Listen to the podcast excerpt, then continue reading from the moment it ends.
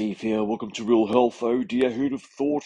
Thunk, realized, stumbled upon, researched, credentialed towards, research. You get it? You get it? I've already lost the track of my spiel. You've clicked on today's episode. Caffeine. Caffeine. This is my address of caffeine and how it relates to health. Is it a is it going to be a personal pro- proclivity to support, to say, uh, to suggest it's a negative?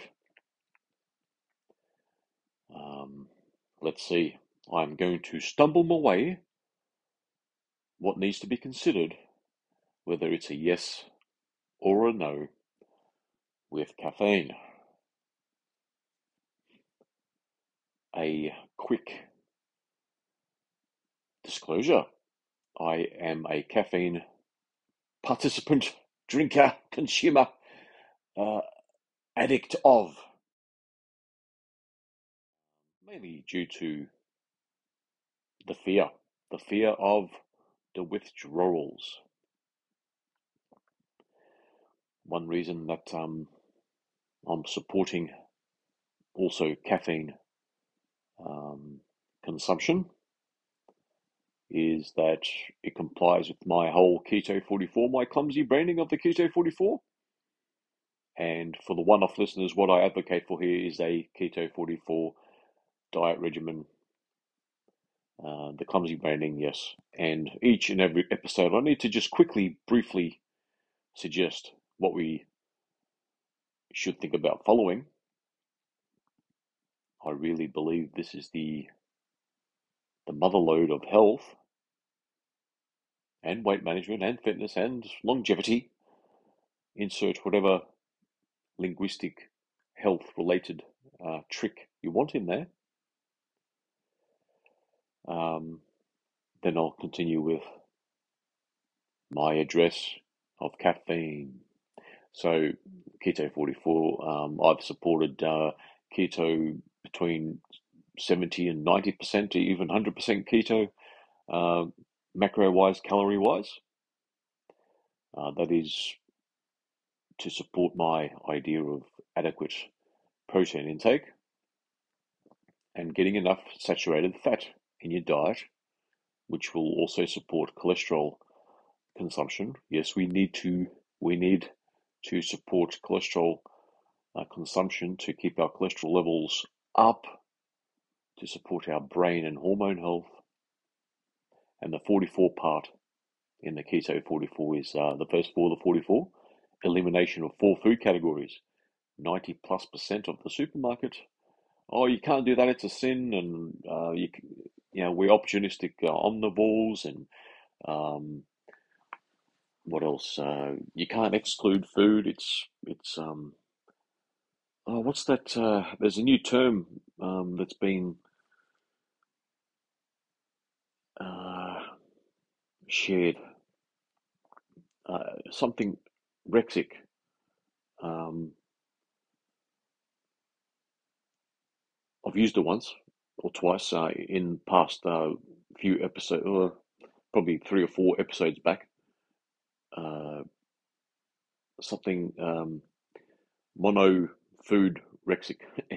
it's it's a better term than that, but I'm just going to go with that. So it may suggest that um, you're fixated on a particular track and um, you need to have diversity in your food and variety and all that sort of thing. Well, the side effects are we need to eliminate the glutens, especially, which is wheat, barley, rye, and oats, oils, burnt animal, uh, all oils in a bottle, burnt animal fat and um, fried food gone, sugars, which I advocate for reducing the amount of fruit, especially current day fruit, not splurging too much on vegetables, although I am starting to support, not accept that if you want to be a vegan, it's also possible on this particular reg- regimen, regime, health regime, diet regime that I advocate for. And um, finally, nitrates, nitrites out, which is the new carcinogen in town, worse than sitting is the new new smoking and smoking and all the rest of it. You know, there's a lot more 80 year old smokers out there than people dying of lung cancer age 50 or emphysema or whatever. Yeah, interesting, mate. So, um, and the second for the 44 is um, you take away those four categories of food, then you add the supplements, the four categories of micronutrients, 60 minerals, especially 60 minerals, 16 vitamins, 12 amino acids, two essential fatty acids. That makes up the 90 declared essential micronutrients. Okay, so that's what I'm advocating for. Right, back to caffeine. Yes, I drink, some would say plenty. Um, I have safely uh, two caffeine doses per day, up to three. I don't think I've had four. So that's my go to. Uh, maybe I've had four many moons ago, but anyway. But uh, each dose, some would say, gee, that's a lot of caffeine. Yeah. Um, my go to 80% of the time, maybe 90% is uh, instant coffee. So, instant coffee uh, carries less caffeine in it than if um, for the scientific and caffeine geeks out there, how do you calculate how much caffeine you're getting? A, um, a teaspoon is your teaspoon five, seven, ten grams? Is your particular brand of coffee that you do buy? Um, is it um, high caffeine content versus a bit lower? Um, there's a whole 100 versus 300 milligrams of ca- caffeine doses and all that sort of thing. Then you go into the 15, 30, 45 mil dose. Uh, I think 45 mils of espresso type coffee is a shot, a dose. Um, what's what's been doing the rounds? I've heard 40 comes out of those machines. Uh, I'm not going too far down that geeky sort of approach in that rabbit hole. Some of the uh, negative attributes of coffee. Yes, I concur, I agree. It's a diuretic. It um, also leaches micronutrients that were bound for your cells, tissues, bones, and throughout your uh, physiological systems? Yes. But then, how much? Okay. How much is it leaching? Firstly, firstly regarding the um, diuretic effect. If the total amount of liquid makes up, say, the whole eight ounce standard um, serving of liquid, 237 mils. Let's go for a cup. Um, the Australian cup is 250. The eight ounces comes to 237 mil. Okay, that uh, eight ounces, um, maybe half an ounce, maybe one ounce, depending on the uh, caffeine um, strength, right? is the diuretic effect, fluid wise. How about how much micronutrients it leaches? If we can't quantify how much uh, sweat uh, leaches our micronutrients, then it's pretty hard to quantify how much Caffeine leaches our micronutrients that were bound in our for, for our physiological systems. So if we correlate or have a congruent sort of comparison to the diuretic effect of caffeine, say, let's say uh, 10%. to be very uh, supportive of the diuretic effect versus a lower figure, let's say 10%. Um, a 300 ml dose of comparable, say, 150 milligrams of caffeine may leach 30 mils of liquid and the micronutrients that are flowing around in your system, depending on when you have consumed those micronutrients. Maybe it's also taken 10% away, which uh, negates some of the consumption of uh, my support for uh, supplementing. A 10% loss. But wait, there's more. Let's consider how much we absorb, even if you are doing the keto 44 and you are absorbing the maximum amount of micronutrients that you're able to. That may be, let's say, calcium, you're consuming, let's say, um,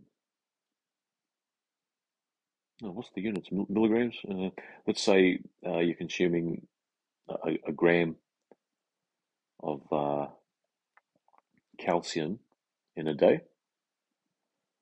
Uh, it's possible that 10% will be taken away with the caffeine, but even if you're doing the keto 44, no gluten, and you're absorbing everything that you can, depend, depending on what sort of calcium, if, it's uh, rock based, metal metal based, like colloidal based, yes, uh, out of that thousand milligram amount of uh, calcium that you're getting in a day, if you're if it's uh, from your foods without supplementing, then uh, you might be getting 50% absorption if you aren't eating gluten, which is the wheat, barley, rye, and oats. If you're eating oats and you think you are gluten free, you're not gluten free. Sorry, sorry to say. So, can you see where this all gets a bit messy in a bit of a quagmire? So, um, if you're taking a supplement of, say, two or three hundred um, milligram milligrams of uh, calcium, you, you might be only absorbing five percent of that. Add the the uh, the caffeine intake. Add a bit of exercise or a bit of sweat, hauling hay or laying bricks. You might be absorbing one percent, two or three grams of uh, the extra calcium that you're supplementing with. Or if we're if we're supplementing with 1,000 milligrams, well, you're barely getting uh, 10, 20, 30 milligrams extra. So you see some of the conundrums. So even if you are not exercising and not taking um, supplements, no exercise, no caffeine, no supplements, you are at best absorbing half of your calcium in the raw data of what is in your food. Because it depends on your source of calcium. Uh, if it's colloidal based, um, that's the highest uh, absorption or bioavailability of the calcium maybe 70 to 90% you're absorbing.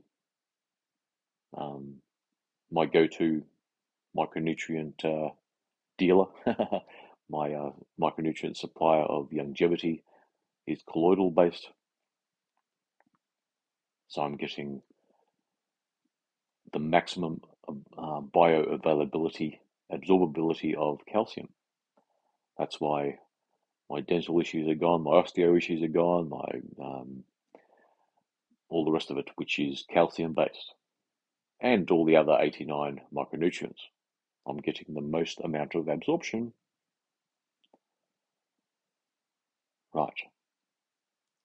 There's a quagmire. It's very hard to qu- quantify, isn't it? Yes. drinking tea as well will leach micronutrients. Again, how much? Age, age based, weight based, and how many decades of gluten exposure you've had is also a factor. Quick case study a 50 year old with the standard American diet, Australian diet as well, the SAD diet. Uh, you're not absorbing much, and that's why we die at the average age of, say, 77. Add to that 10 to 15% diuretic effect, therefore 10 to 15% leaching of micronutrients. Yes, you are getting less. Yes, you are getting less micronutrients, and you'll probably die a year younger. If, if we wade through all those considerations, all those bits of, all those parameters that we've just mentioned, the absorbability, the dose, the leaching, the diuretic effect, the, did I say weight and age? Yes. Um, the quality of the caffeine, the how much dose that you do get. You see the quagmire. You see it. I see it. I see it so much I can't even explain it. So there you go. That's in a nutshell my address of caffeine and what you need to consider in what uh, what way you you need to fixate on with caffeine. So I do support that caffeine will leach more micronutrients from your diet, but dose dependent, weight dependent, age dependent, diet dependent, absorbability dependent, and maybe a little, little bit further down the list regarding the caffeine is uh, uh, digestion related. So, um, how about those for considerations? So, when you wrap all that up, when you try and tr- triangulate all those considerations down into a little one sentence or one variable type answer for caffeine, yes, it's a 10 percenter. It's a 10 percenter. Um, if you are doing the keto 44, if you are on a standard American diet, if you're a opportunistic omnivore, then the caffeine side effect issue or negatives, ne- negative attributes of caffeine is probably 1 2%. Hopefully, you can understand the relationship there. How about the positives? How about the positives of caffeine? Well, I'm actually, uh, what, what time is it? Uh, it it's uh, one o'clock uh, in the morning. Um, I went to, ooh, I dropped the phone. Um, I went to bed uh, quite early um, last evening, and uh, that's why I'm up uh, now, and I may as well take this opportunity to do do a quick episode. Um, I'm, I'm feeling like I, I need to go go back, so um, I won't be too much longer in this uh, recording. So the positives, not many positives. The only positives for me that I feel. Oh, what's the reality though? what I feel is uh, to avoid the worst withdrawal effects that anyone could imagine. Um, I, if I want, wanted to uh, get rid of caffeine and um, get 10% more absorption of my micronutrients, I, I think I think I do a good job in countering um, some of my recent exercise with um, weightlifting and that. That I'm taking a little bit more um, micronutrients, a little bit more supplementation, which counters some of the uh, diuretic effects of leaching, micronutrient leaching effects of caffeine. So, and, and yes, by increasing your supplementation, um, you also leach more, even with the 10% idea, the 10% comparison. You increase your uh, supplementing by 10%. Well, it, it's actually uh, an extra 10% on top of that. So you increase by 10%, so you're leaching 11%. Not sure if I butchered that, but um, I hope the listener knows what I'm talking about there.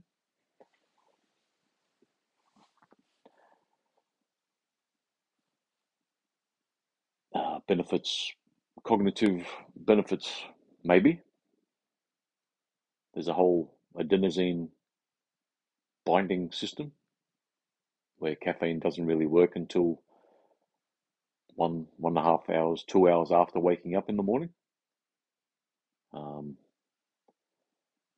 I don't really care about optimizing um, caffeine effects. As soon as I wake up, I that's my ritual. I just make a quick cuppa and go through my emails, social media, what, whatever, while I'm drinking my coffee or checking out some news and the like.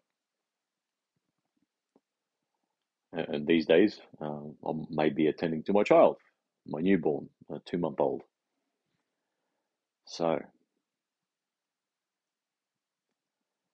um, the positives are less pronounced than the negatives. Um, I could do a decaf route. Decaf is usually five or seven percent caf. Yes, those decaf drinkers are getting caf.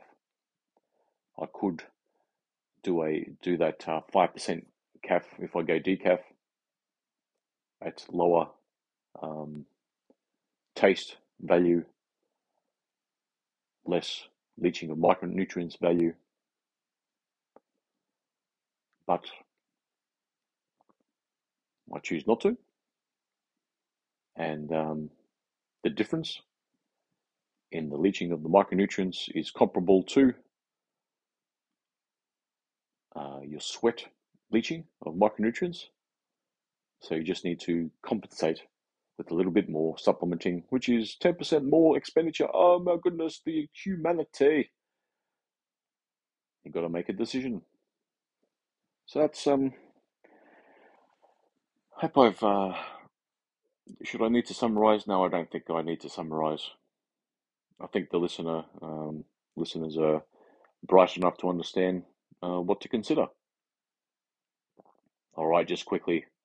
So we've got the the age, weight, diet, digestion, diet uh, value macros wise and um, micros wise, how much you're supplementing, uh, the, the form of supplements that you are taking, how much uh, caffeine that you are taking, the quality, quality, the density of the caffeine that you're taking, all intermingle, um, mash through all those variables, and you will notice that, let's just say, a 7% factor.